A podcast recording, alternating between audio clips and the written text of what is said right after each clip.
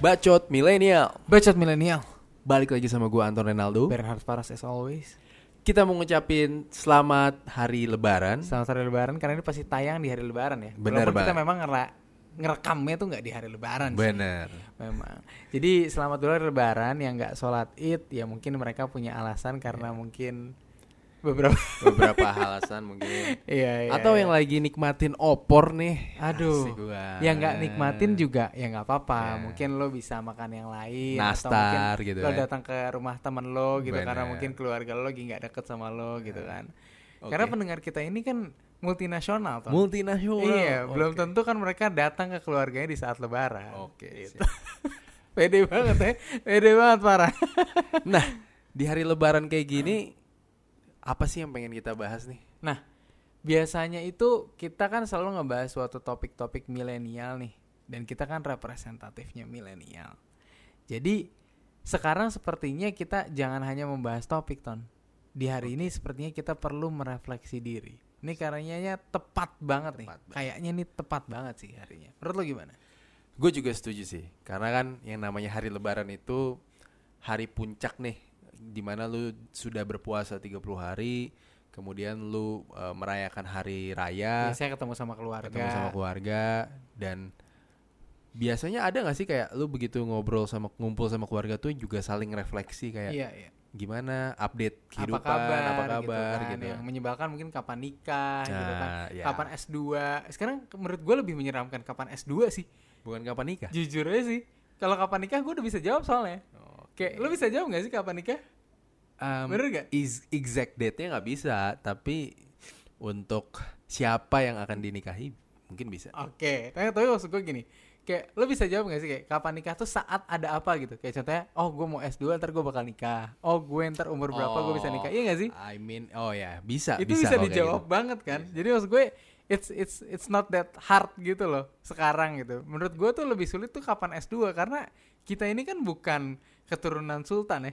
Jadi kita kalau mau S2, kita butuh beasiswa, bener gak? Iya, benar. Iya gak? Iya, benar. Nah, itu yang agak sulit dijawab, Ton. Karena kayak yang nentuin beasiswa tuh bukan kita gitu loh. Ya, okay. Kalau menurut gue sih itu. Ya. Kapan resign udah bisa gue jawab. Oke. Karena gue baru banget resign. Ya. Jadi kalau kapan resign udah bisa gue jawab, tapi kalau kapan S2 ini agak berat sih buat gue. Tapi kenapa sih? Pentingnya refleksi diri ini menurut lo apa?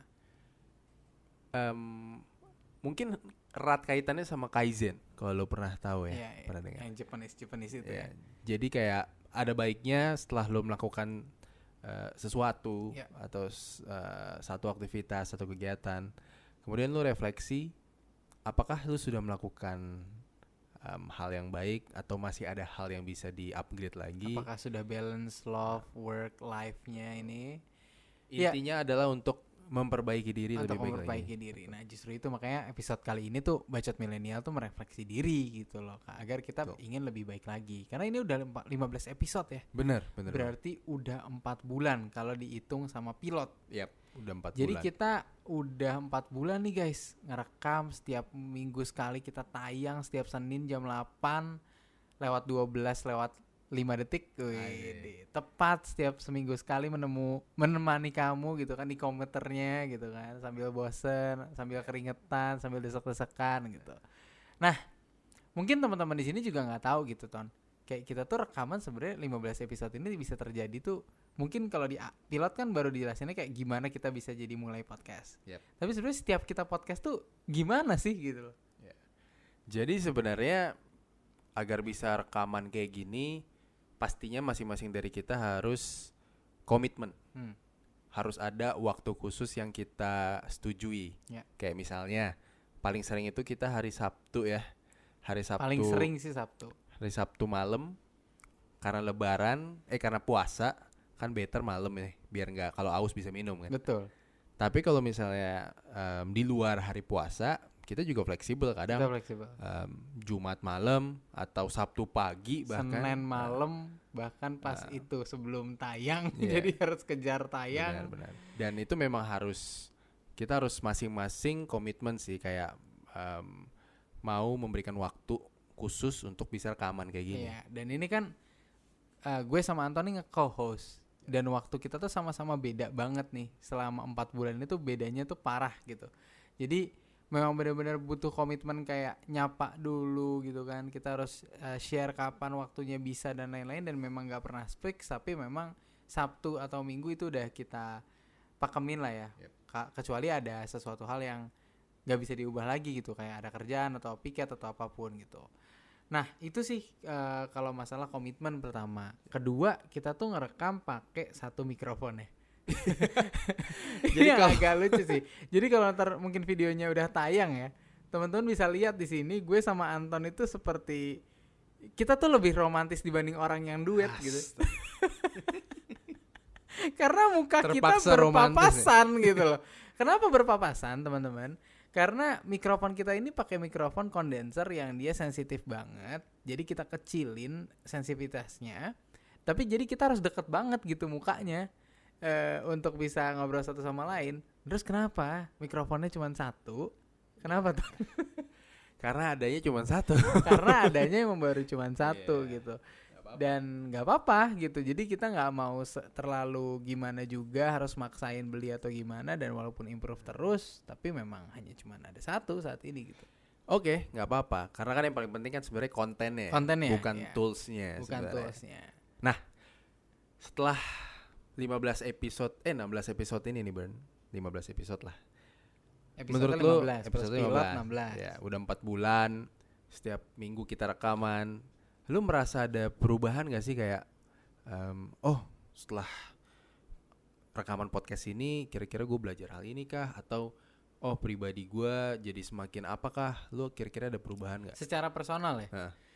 Sejujurnya di sini gue bener-bener belajar komitmen juga sih. Jadi maksud gue ini gue di luar konten ya. Komitmen itu gak gampang gitu loh Ton. Apalagi kalau saat kita punya kesibukan. Terkadang orang kan bisa bilang gini, aduh gue sibuk, gue gak bisa ketemu, gue gak bisa ngechat lo, gue gak bisa nyempetin waktu buat lo dan segala macam gitu loh. But pada akhirnya saat kita ngebuat podcast kayak gini kan gak cuma 1-2 orang aja yang maksud gue approach gitu kan. Tapi ini butuh komitmen tingkat tinggi banget, dimana lo tuh gak bisa egois sendiri gitu. Kayak gue udah nentuin Sabtu, lo gak bisa terus ya udah kita gak jadi gitu kan, gak bisa gitu. Jadi komitmen yang seperti ini tuh penting banget dan valuable banget sih. Dan gue yakin kayak yang seperti ini tuh gak bisa dibayar pakai uang segimanapun gitu. Komitmen tuh sulit, bukan karena uangnya gitu. Itu sih menurut gue yang perubahan kepada diri gue sendiri ya. Karena gue jadi bisa komit sama lo, komit secara keseluruhan sama acaranya juga gitu loh. Karena pendengar kita tiap seminggu sekali, kita gak mau kecewain gitu loh. Setuju. Itu sih. Kalau lo gimana? Apa sih yang kayak lo rasain banget gitu perubahannya untuk diri lo? Pertama, gua gak pernah sama sekali bikin podcast. Jadi kayak ini pertama juga buat gue sih. Bener ya. Jadi kayak memulai episode pertama tuh gua awalnya deg-degan banget. Kayak gue bingung nanti gue kira-kira ngomongnya bakal bisa lanjut gak ya? Apa terputus-putus? Bahkan apa, kadang gimana? Kita retake 3 kali dulu ya? Iya. Tapi sering berjalannya waktu, terus sering udah berapa episode, lama-lama gue merasa gue makin lancar. Gue merasa otak sama mulut gue semakin terasa untuk berpikir cepet, buat ngomong cepet. Dan pastinya gimana caranya apa yang gue sampaikan itu mudah dipahami. Jadi gue ngerasa banyak pembelajaran sendiri sih kalau dari diri gue personal melalui podcast-podcast yang kita rekam ini. Apalagi topik-topik kita juga itu ngasah otak banget ya. Bener. Kita nyari riset juga gitu kan. Jadi bener-bener ngeriset dari awal. Kita cari sumbernya, kita validasi dulu sumbernya bener atau enggak, terpercaya atau enggak, baru kita sajikan gitu. Walaupun jujur beberapa kali format berubah-ubah ya. Iya. Format berubah-ubah jujur aja. Jadi di situ sengaja sebenarnya gitu loh. Sengaja karena kita pengen tahu sebenarnya pendengar kita tuh lebih suka format yang mana gitu. Lebih apa sih yang membedakan show kita dari yang lain gitu. Jadi mungkin kalau teman-teman ngedenger gitu kan, episodenya kok ada yang beda ya formatnya gitu. Ada yang risetnya di depan, ada yang risetnya di belakang, ada yang refleksi segala macam. Itu sebenarnya kita lagi mencoba gitu. Mana sih formula yang terbaik untuk Bacot Milenial gitu. Tapi sekarang kita udah lebih menemukan ya Ton. Formulanya memang kita akan menambahkan riset dulu sih, itu yang penting gitu. Nah, Tapi kalau episode favorit nih Ton, dari semuanya kan kita banyak berubah-ubah, banyak apa sih episode favorit lo tuh yang mana? Kalau gue episode favorit gue ada 2. Yang pertama itu terkait episode 3 tuh, yang ngatur duit emang sulit. Nah, kenapa? Soalnya kayak untuk menampilkan konten yang bisa dipahami kan otomatis gue harus research kan. Dan kebetulan konten tentang keuangan itu, personal finance itu, gue udah cukup lama mengguliti di situ, banyak belajar, dan gue seneng sih ketika untuk merekam itu kan gue otomatis harus riset lagi. Itu bikin gue tambah belajar, dan ternyata ada salah satu pendengar yang approach gue bilang, wah bermanfaat banget nih topik tentang keuangannya gitu. Yang paling gak suka yang mana? Yang paling gak gue suka ya? Kayak gue tahu sih. Kayaknya sih gak ada yang gue suka. Asik. Harus ada dong, harus ada. Ini kan kita mau refleksi nih. Menurut lo yang paling lo, wah ini kayaknya harusnya gak kayak gitu. Oh. Ada yang gue ngerasa belum maksimal lah lebih tepatnya. Itu di episode 1 kali ya, yang produktif. Gue udah tahu banget pasti itu, karena lo pengen retake kok. Iya. Karena gue merasa wah kita masih bisa lebih optimal nih. Tapi selain itu ada satu lagi yang gue lebih suka lagi. Oke. Yaitu tentang nikah muda. Nafsu atau urgensi? Karena dia mau nikah deh. Nah, lu kan juga. Dia klub nafsu, gue klub ya. Ya gue klub ya, istilahnya kalau dibagi ya, gue nafsu 51%, urgensi 49%. Mantap. Kalau lu ya 49 lah, 4951 kebalikan lah. Sama aja brother. Oh, sama aja, beda 2%. Sama aja brother. Beda 2% mah gak ngefek. Kadang lu hilaf. Ya, oke, itu episode. Lu gimana? Jujur kalau gue, episode paling favorit gue itu episode yang kemarin sih, yang THR. Mungkin itu agak mix sama personal ya. Oh gitu. Karena ya di THR ini sebenarnya topiknya nggak terlalu gimana banget. Tapi sebenarnya di hari itu gue lagi seneng-senengnya. Dapat THR maksud lo? Dapat THR dan menyalurkan THR itu. Nice. Itu gue lagi seneng-senengnya banget, dan di sini gue ngelihat gitu kayak, oh ternyata orang suka belanja juga dari THR-nya gitu. Dan dari situ gue ngelihat kenapa lo nggak invest aja gitu lo dari THR lo tuh nggak, itu duit bonus tuh nggak dijadiin sesuatu yang gimana gitu sama orang gitu lo. Ya udah gue spend aja gitu kan, duit bonus gitu. Jadi itu menurut gue self reminding aja sih, kayak mengingatkan diri gue. Kalau yang paling gue nggak suka sejujurnya ya, jangan yang paling nggak suka, yang bisa di upgrade lagi. Woi, ini mantap nih bahasanya nih. Ini yang udah improve ya seperti ini. Kalau yang menurut gue perlu diimprove lagi itu adalah yang politik. Iya, karena jujur riset kita nggak terlalu banyak. Jadi pembahasan tentang definisi politiknya tuh tidak terlalu banyak gitu loh. Dan mungkin gue nggak mau yang favoritnya 2 Ton, tapi gue mau yang apa yang bisa diimprove-nya yang 2 nih episode-nya. Gitu. Pertama yang politik, yang gue sayangkan harusnya kita bisa lebih bagus lagi sih di masalah ngulik politiknya. Kedua yang pas power couple.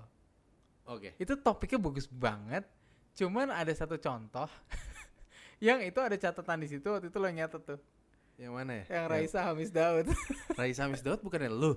Lu yang nyatet, gue yang ngomong. Oh. Lu yang nyatet, gue yang ngomong. Gue mikir gitu.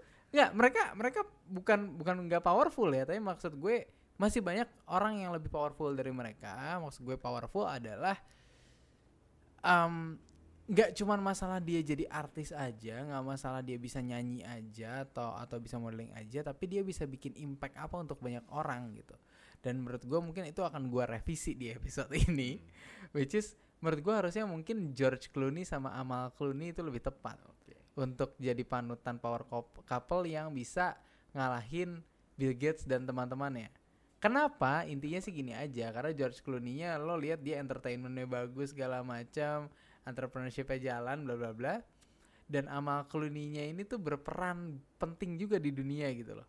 Setahu gue tuh kalau enggak salah banking. Tapi lo lihat aja lagi di Google. Kayak Amal Clooney hubungannya ke legal deh dia. Legal ya? Iya. Legal. Oh iya, legal. Dan dia kalau enggak salah enggak tahu human rights, enggak tahu apa gitu. Yeah. Intinya cukup berpengaruh lah. Cukup berpengaruh impact-nya untuk orang. Ya bukan banking, sorry gue klarifikasi. Nah, next Ton. Gimana nih pendengar kita, feedbacknya gimana? Kayak kalau dari yang lo lihat gimana? Kalau menurut gua dari beberapa interaksi ya, positif, dari mereka positif. Karena ya itu tadi, kayak topik-topik yang kita bahas itu belum banyak yang mau membahas secara gamblang. Misal tentang personal finance, tentang persiapan pernikahan misalnya. Itu kan topik-topik yang sebenarnya cukup sensitif ya. Dan mungkin kalau yang generasi tua yang membahas tentang itu udah banyak. Tapi dari generasi milenial yang membahas topik-topik sensitif kayak gitu belum banyak. Jadi kayak mereka merasa, wah ini memberikan gua wawasan baru nih.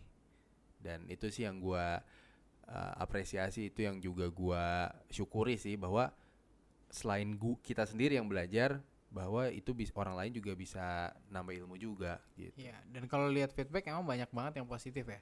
Kalau yang gue lihat 99% positif banget. Kita waktu kemarin bukber bilang udah pada dengerin, commute dan lain-lain dengerin kita gitu. Itu seneng banget jujur sih, karena karya kita tuh didengar gitu. Dan satu sih sebenarnya kayak orang-orang di kantor gue yang baru gue resign ini itu, oh baru resign. Iya, ini gue baru resign okay. Gitu kan. Beda lagi topiknya. Itu pada ngomongin bukan ngomongin sih, mendengarkan podcast kita gitu. Jadi maksud gue senang juga gitu, walaupun kadang kan gue protes soal kerjaan ya, kritikan juga untuk soal kerjaan secara general aja ya, nggak spesifik ke kantor gue. Tapi mereka dengerin gitu, berarti mereka kan tertarik. Intinya sih itu. Ya maksud gue para jurnalis tertarik tuh keren banget sih menurut gue. Mulai jurnalis senior gitu kan. Yeah. Apa sih gue kerocok doang gitu. Dan kalau yang gue lihat sih sebenarnya gini. Terlalu banyak feedback positif juga gak bagus. Jadi gue terkadang bahkan karena banyak yang positif, gue tuh nge-push untuk cari yang tidak positif gitu. Oh ada sih beberapa yang negatif ya. Iya karena kita emang jujur ya, 99% positif semua gitu. Cuman gue nyari banget yang negatif. Menurut lo apa sih? Lebih ke ini sih biasanya. Kalau konten oke, positif. Tapi secara teknis kayak suara misalnya. Iya itu suara juga. Suara gue kadang hilang, suara lu kadang lebih kecil kayak gede, gitu. Iya. Nah, itu yang doakan kita dan support kita agar bisa membeli mesin baru. Itu lebih teknis dan kita usahakan supaya suaranya betul-betul kita selalu semaksimal mungkin lah dari mulai recordingnya, dan bahkan kayak biar makin kedengaran ya kita mukanya harus makin dekat. Iya itu. Jadi kalau kritik dan saran ini sebenarnya sangat membangun banget ya, dan kita open banget untuk yang positif or negatif atau apapun itu kita oke aja. Dan mungkin kita buka satu channel ya Ton ya. Mereka bisa ngirim ke cs@heartlogic.com. Di situ jadi kita bisa nampung gitu loh kalau misalnya ada teman-teman ya. Tapi kalau mau ngechat ke gue atau chat ke Anton atau chat via sosial media juga nggak apa-apa gitu. Itu bakal kita omongin juga kok kayak apa aja sih kritik dan sarannya. Oke. Itu kan tadi kita udah refleksi tentang podcast Bacot Milenial itu sendiri ya. Nah, kalau menurut lu tentang podcast di Indonesia sekarang tuh gimana sih? Kayak perkembangan industrinya tuh udah kayak gimana? Intinya gini, kita bikin singkat aja. Menurut gue perjalanannya masih panjang, udah. Masih panjang? Apa yang kita lakukan sekarang tuh investasi masa depan menurut gue. Oke. Kalau menurut lu gimana? Ya, menurut gue industri podcast di Indonesia satu, lagi growing banget. Kalau lu misalnya lihat di Spotify, di podcast charts itu banyak banget podcaster baru bermunculan, topik-topiknya juga seru. Dan itu positif sih, membangun kayak lu kalau mau belajar juga bisa lewat audio misalnya. Terus juga yang kedua, benar kata Berhard tadi, perjalanannya masih panjang nih. Kita juga pengen, dan kita belum monetize sama sekali nih ya. Kita juga pengen, kalau lu bisa bikin podcast juga ya silakan. Bikin aja, senang banget kita. Justru makin banyak konten-konten bagus berkeliaran. Betul. Gitu. Ayo kita bersaing, siapa representatif milenial. Kalau emang dia bikin konten yang sama ya. Dan kedepannya kita akan memakai format yang tetap sama ya Toneh. Riset akan selalu ada gitu kan. Kalau di sini kan mungkin risetnya kita ganti experience ya khusus di episode ini, tapi riset akan selalu ada. Dan dari kesimpulan kita memang riset biasanya akan kita taruh di depan nih, karena setelah kita evaluasi gitu kan, itu formula terbaiknya kita gitu kan.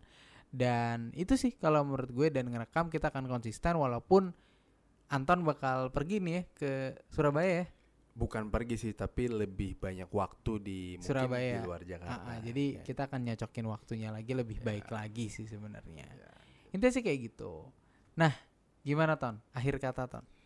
Oh, akhir kata tuh kayak penutupan. Bukan banget. Akhir kata gitu sih, tapi lebih ke terima kasih untuk rekan-rekan asik, teman-teman milenial ataupun non milenial yang sudah mendengarkan kami. Dan bapak-bapak itu kalau mendengarkan kami. Mudah-mudahan apa yang kami diskusikan ini bisa bermanfaat. Amin. Harapannya bisa menumbuhkan minat untuk belajar lebih lagi, menjadi pribadi yang lebih positif lagi. Amin ya Allah. Dan kita mengucapin selamat Lebaran, selamat makan berkumpul opor bersama keluarga, makan opor, makan rendang. Iya, dikirimin ke gue boleh. Ya, hati-hati jangan kolesterol, asal jangan rendang, karena rendang udah banyak di keluarga gue. Oke. Jadi sekali lagi thank you banget guys. Dan jangan lupa dengerin Bacot Milenial terus. Dan jangan lupa kritik dan sarannya. Oke, selamat Lebaran. Assalamualaikum warahmatullahi wabarakatuh.